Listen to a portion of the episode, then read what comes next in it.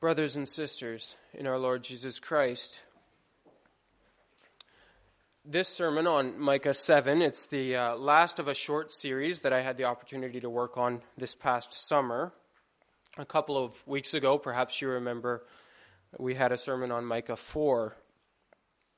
Micah is an incredibly rich book, for, especially for being such a small book. It's only some seven or eight pages long, but it's a summary collection of the key moments in Micah's entire prophetic ministry, which would have lasted some 40 years.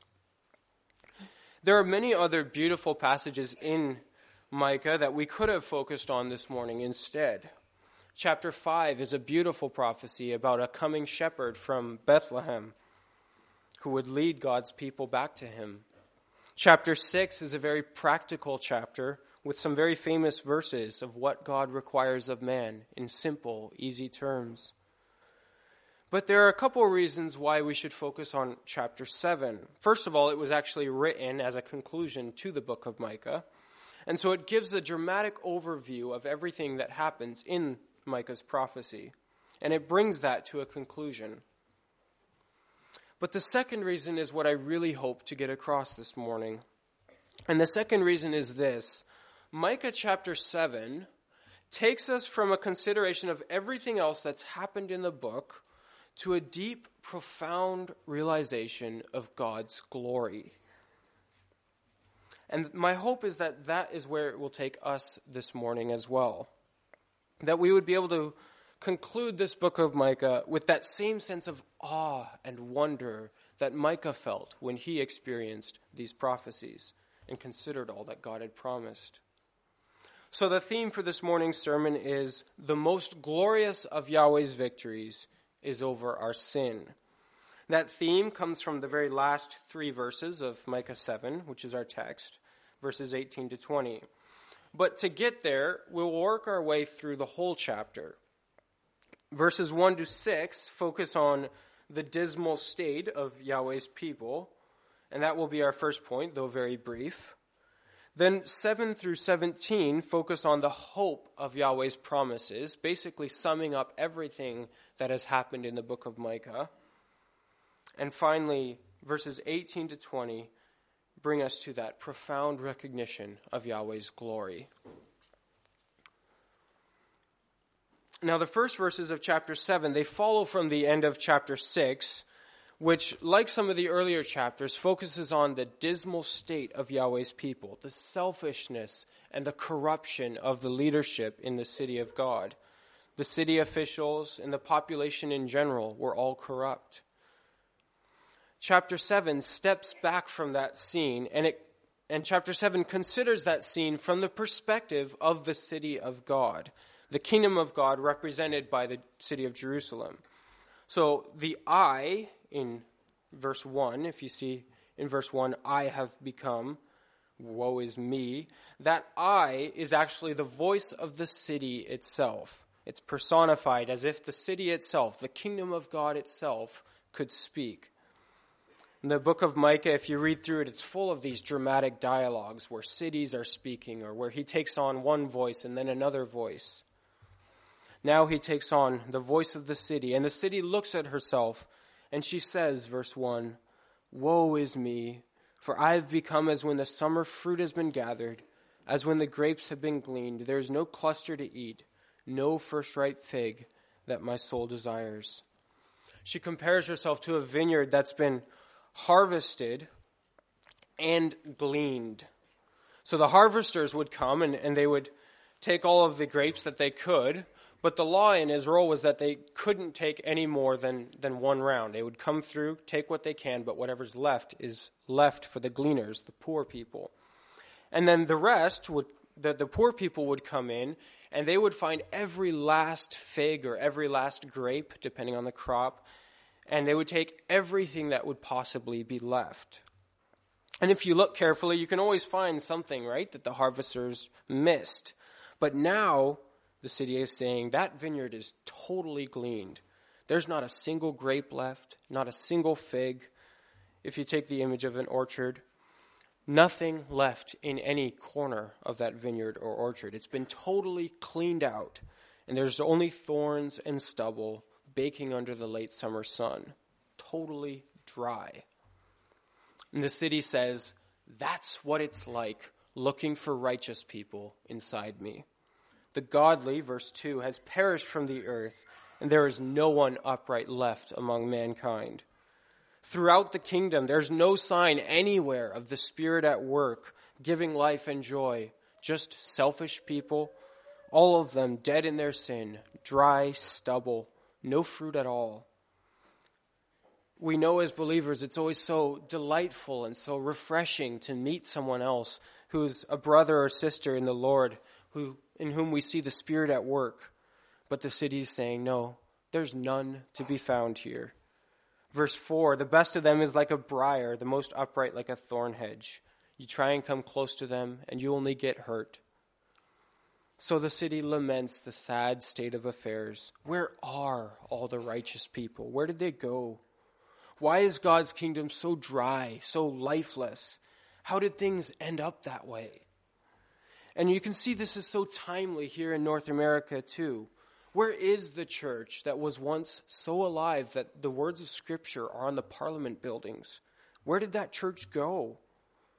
How did it happen that now, everywhere we turn, we find lifeless people, people with no room in their heart for God? Business has become vicious. Everything's about me and my bottom line. Relationships are increasingly broken. There's so much loneliness and emptiness. A generation ago, nobody even knew what a school shooting was, and now it's in the headlines every other month. How did we become so selfish? Where is the church in all of this? Where did she go? Why is the North American church today also moving ever further and further from her God instead of repenting and drawing near to Him?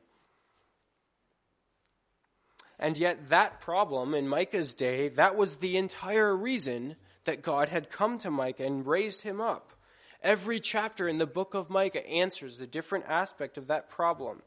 And as you read Micah, you realize that yes, God is doing something about this. It cannot stay the way it is. And so Micah remembers that in verses 7 to 17. And Micah, speaking again with the voice of the city, expresses his confidence that things will not stay the way they are. Verse 7 As for me, I will look to the Lord. I will wait for the God of my salvation. My God will hear me. Now, verses 8 through 20 are actually written in the form of a hymn, a liturgical hymn that people would have sung for centuries in anticipation of the fulfillment of these promises. And they're essentially a summary of all of the prophecies that Micah had been given. In them, Micah, speaking still with the voice of the city, representing the kingdom of God, Micah shows us the reaction of the believers to those glorious promises. The reaction is this, verse 8 Rejoice not over me, my enemy. When I fall, I shall rise. When I sit in darkness, the Lord will be a light to me. When there is hardly any light left in the kingdom of God, when the people of God aren't shining like a light in the darkness the way they should be, because they themselves have no light inside of them, then the city remembers, still the Lord will be a light to me to the remnant of believers. We long to see that light shining in our church, but when we don't, we still always have the light of the hope of God. No amount of spiritual decay in a church can ever dim that hope for the believer. And for the church around the world, no amount of spiritual decay in Europe or in North America will ever take away that hope from faithful Christians everywhere in those places and around the world. No, because our hope is not in the church and in the future of the church. Our hope is in God, no matter what happens to the church. So the city of God trusts in verse 8 that when I fall, I shall rise. And that is exactly what happened in the time of the Reformation, when after years of spiritual decay under the papacy, the remnant of believers rose up, and the light of the gospel again shone clear across Europe and even out to the Americas. And that's what happened in the Netherlands a century ago when our spiritual forefathers rose up after years of decadence and decay. Believers may trust that God's church and God's kingdom will rise up again, even in times of spiritual darkness. Because even when we are unfaithful, He is faithful. He will not abandon His church, even if she turns her back on Him. And so the city confesses in verse 9 I will bear the indignation of the Lord, because I have sinned against Him, until He pleads my cause and executes judgment for me. Then, verse 11 brings us back to the great promise that we saw two weeks ago in chapter 4 that the kingdom of God would go out to the furthest reaches of the earth, gathering all those who love the Lord as we do.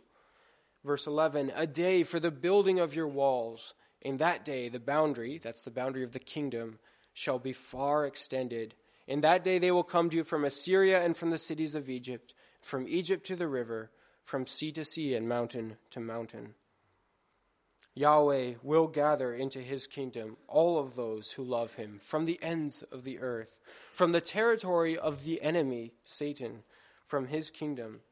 And don't miss the fact, brothers and sisters, that that's us that he's talking about here. We are the ones who were brought out from the nations and brought into God's kingdom. And yet, for reasons that we cannot fathom, for no reason but the sovereign choice of God, there are also many who are left behind in that kingdom, who continue to walk in the same sins that we once walked, and they will be wiped out. God will deal with that injustice. Verse 13 But the earth will be desolate because of its inhabitants for the fruit of their deeds. And then verse 14. Verse 14 begins to reflect on the promise of the coming shepherd, which, which you would have seen in chapter 5. This will be the shepherd who will gather us, the wayward sheep, and lead us back to our God. He will open the way to green pastures, to the glorious presence of our God. He will lead us in God's ways, though we by nature would not have wanted to be led there.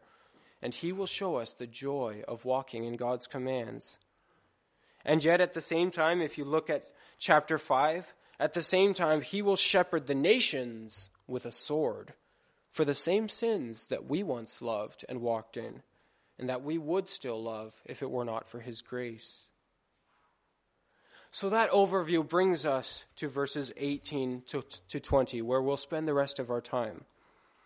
These verses bring us to that glorious conclusion that Micah realizes after all that has come before. Verses 18 to 20 are a response to everything that Micah has heard and that the people have heard through him their reaction after seeing all of these wonderful promises. And we can notice, if we know our scripture well, verses 18 to 20 are based on the song of Moses that he sang after the Lord wiped out the Egyptians after the Red Sea, after Yahweh delivered them from slavery in Egypt and drowned Pharaoh's army in the sea. At that time, Moses sang, and here I quote from Exodus 15 Moses saying, Who among the gods is like you, O Lord? Who is like you, majestic in holiness, awesome in glory, working wonders? Still Moses, you stretched out your hand, and the earth swallowed them, referring to Pharaoh's army. In your unfailing love, you will lead the people you have redeemed.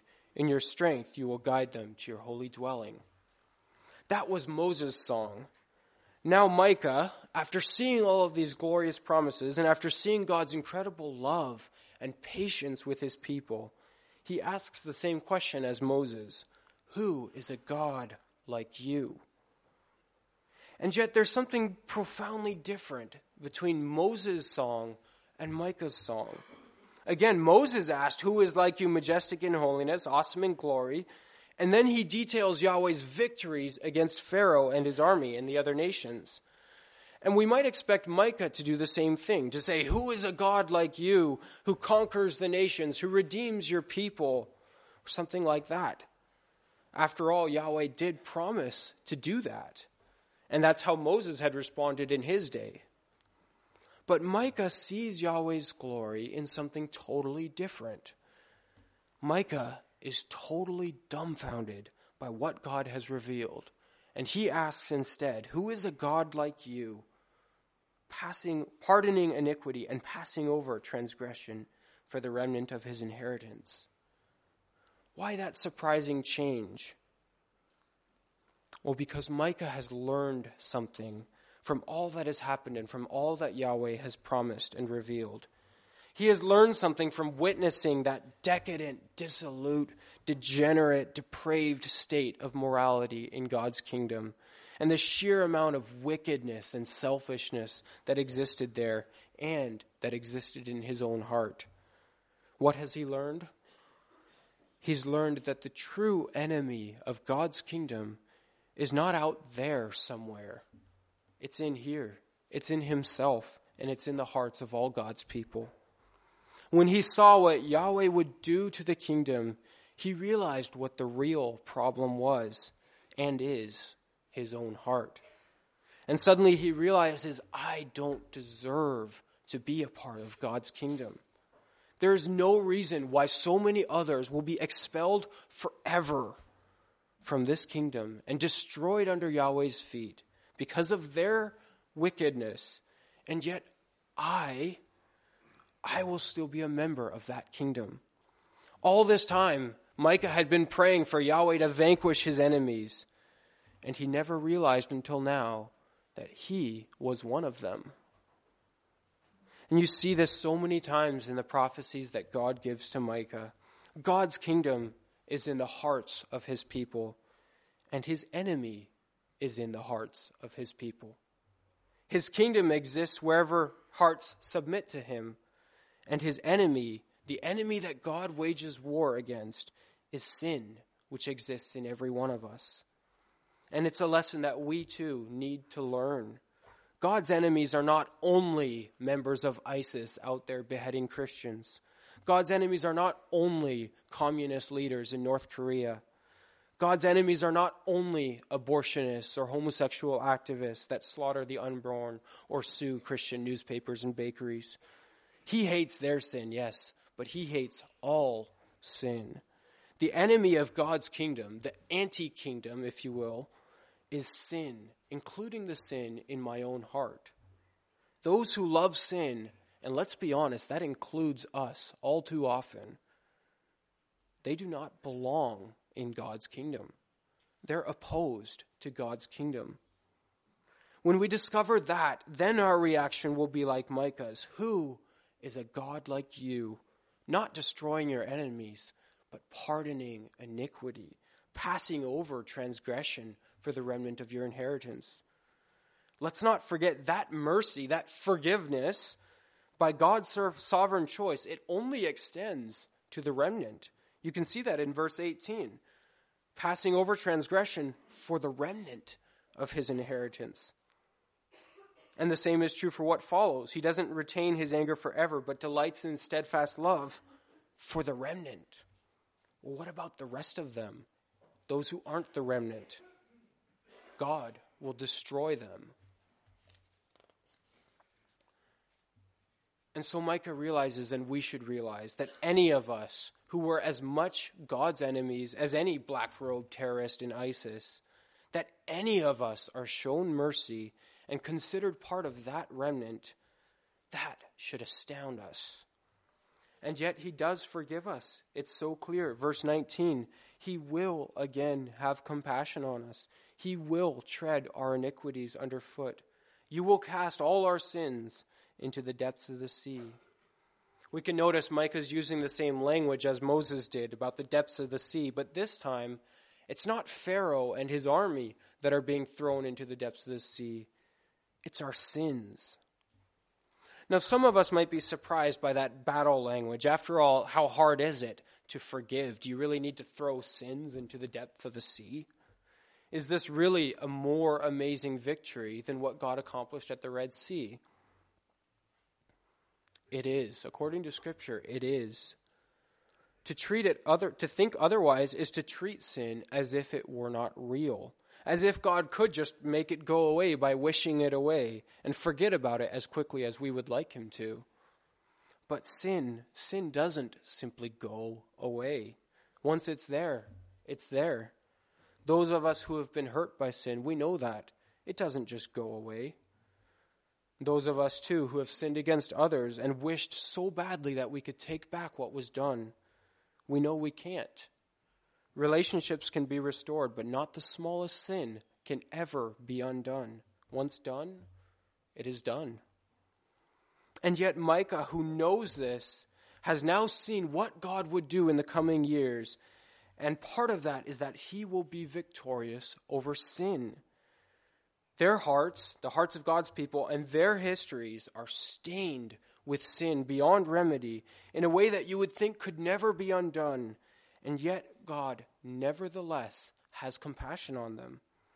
Again, He will have compassion on us. He will tread our iniquities underfoot. You will cast all our iniquities into the depths of the sea. The distance that our sins placed between us and God is so great that to anyone who looks at themselves honestly, they would think, how, how could that ever be overcome? Surely that is impossible to overcome that distance. Why should a holy God, so deeply, so profoundly offended by sin, why would he have any interest at all in rescuing sinners, in reconciling himself to such sinners as us? And yet he does, and he does so totally. He treads them underfoot, he casts them into the depths of the sea. In the words of Psalm 103, as high as the heavens are above the earth, so great is his love for those who fear him. As far as the east is from the west, so far does he remove our sins from us. The kind of love and commitment that is required to even desire that kind of reconciliation and then actually carry it out, that love demands a power that is greater than any other achievement. It makes any other achievement pale in comparison. When God in Christ took our sins on himself on the bloody cross and exchanged our corruption for his righteousness, he reconciled us to, us, to himself. He overcame that distance. He restored that relationship that we never should have expected to be possible. No victory will ever compare with that triumph against sin. That love is fueled by God's faithfulness, his commitment to promises that he makes, even if he made them long, long ago. That is the kind of God he is, forever and ever true to his word. We can see that in verse 20. You will show faithfulness to Jacob and steadfast love to Abraham, as you have sworn to our fathers from the days of old even after his people have long, long forgotten about him. He does not forget his promises, and he does not fail to preserve a remnant in his church. He promised to Abraham that he would bless his descendants, and we know that means his descendants by faith. And thousands of years later, in Micah's day, he was still faithful to preserve that remnant. Today, also, no matter how many might fall away here in North America, even though we see so much sin in this church and in our own hearts, He continues to love, to forgive, to preserve a remnant, and to be gracious to those who trust in Him as Abraham did. So when Micah looks at the decay in Yahweh's kingdom and the wickedness that lives in the hearts of God's people and in his own heart, then he finally comes to understand the enemy is not out there, it's in here. It's in his own heart, it's in the hearts of God's people. And then when he sees what Yahweh would do, how he would show mercy to evildoers like himself, then Micah is just left open mouthed and astonished at God's ways. And we should be too. Recognizing this as God's ultimate victory should absolutely change us it should make every difference in our relationship to God. What is, after all, after all, our only comfort from Lord's Day 1? Is it that God will provide for us in difficult times? It's true, He's promised He will, but it's not that. Is it that God will give us victory against our earthly enemies? He might, but it's not that. That's not our only cherished comfort. No, my only comfort in life and death is that I belong to my Savior Jesus Christ, who's fully paid for all my sin and who sets me free from the power of the devil. No matter what happens in this life, I have every reason to leap for joy because God has reconciled me to Him. And I never should have expected that to be possible. What a reason to rejoice and to love our faithful God. He does all this for His own glory, and so this book rightly ends with His own glory. Let us also give Him thanks and sing His glory. We were once enemies of the kingdom of God by virtue of our own sin, which opposes his kingdom. But he is victorious, gloriously victorious over our sin. And now we find ourselves, by grace, living members of his kingdom. That kingdom is not an empty vineyard anymore, devoid of fruit. We see life, we see it because he is gracious to give it.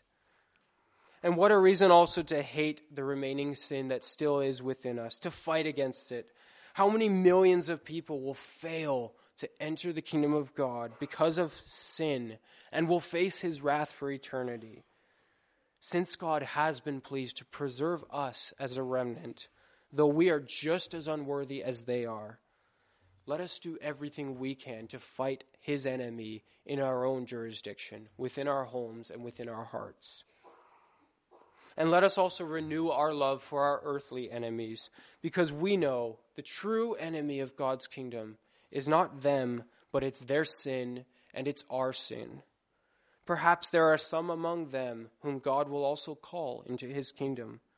Even if they sue our bakeries or drag us into court, even if the weight of our state or our country falls against us on their side, it is still sin that is the enemy and that problem is at least as severe in our own hearts. That should give us hearts of compassion for our earthly enemies, even as we wage war against their sin that they would like to thrust on us. Finally, what a reason to bless the name of the Lord, to praise Him day after day. It is so easy for us week after week to forget how merciful He has been, but we must never forget it. It must always be in our minds. Who indeed is like him, pardoning sin, passing over iniquity? He heals us from the sin which seeks to rule us and destroy us. And he surrounds us with faithfulness. He restores us when we fall away from him, and he brings us back into his presence to know the joy of his steadfast love.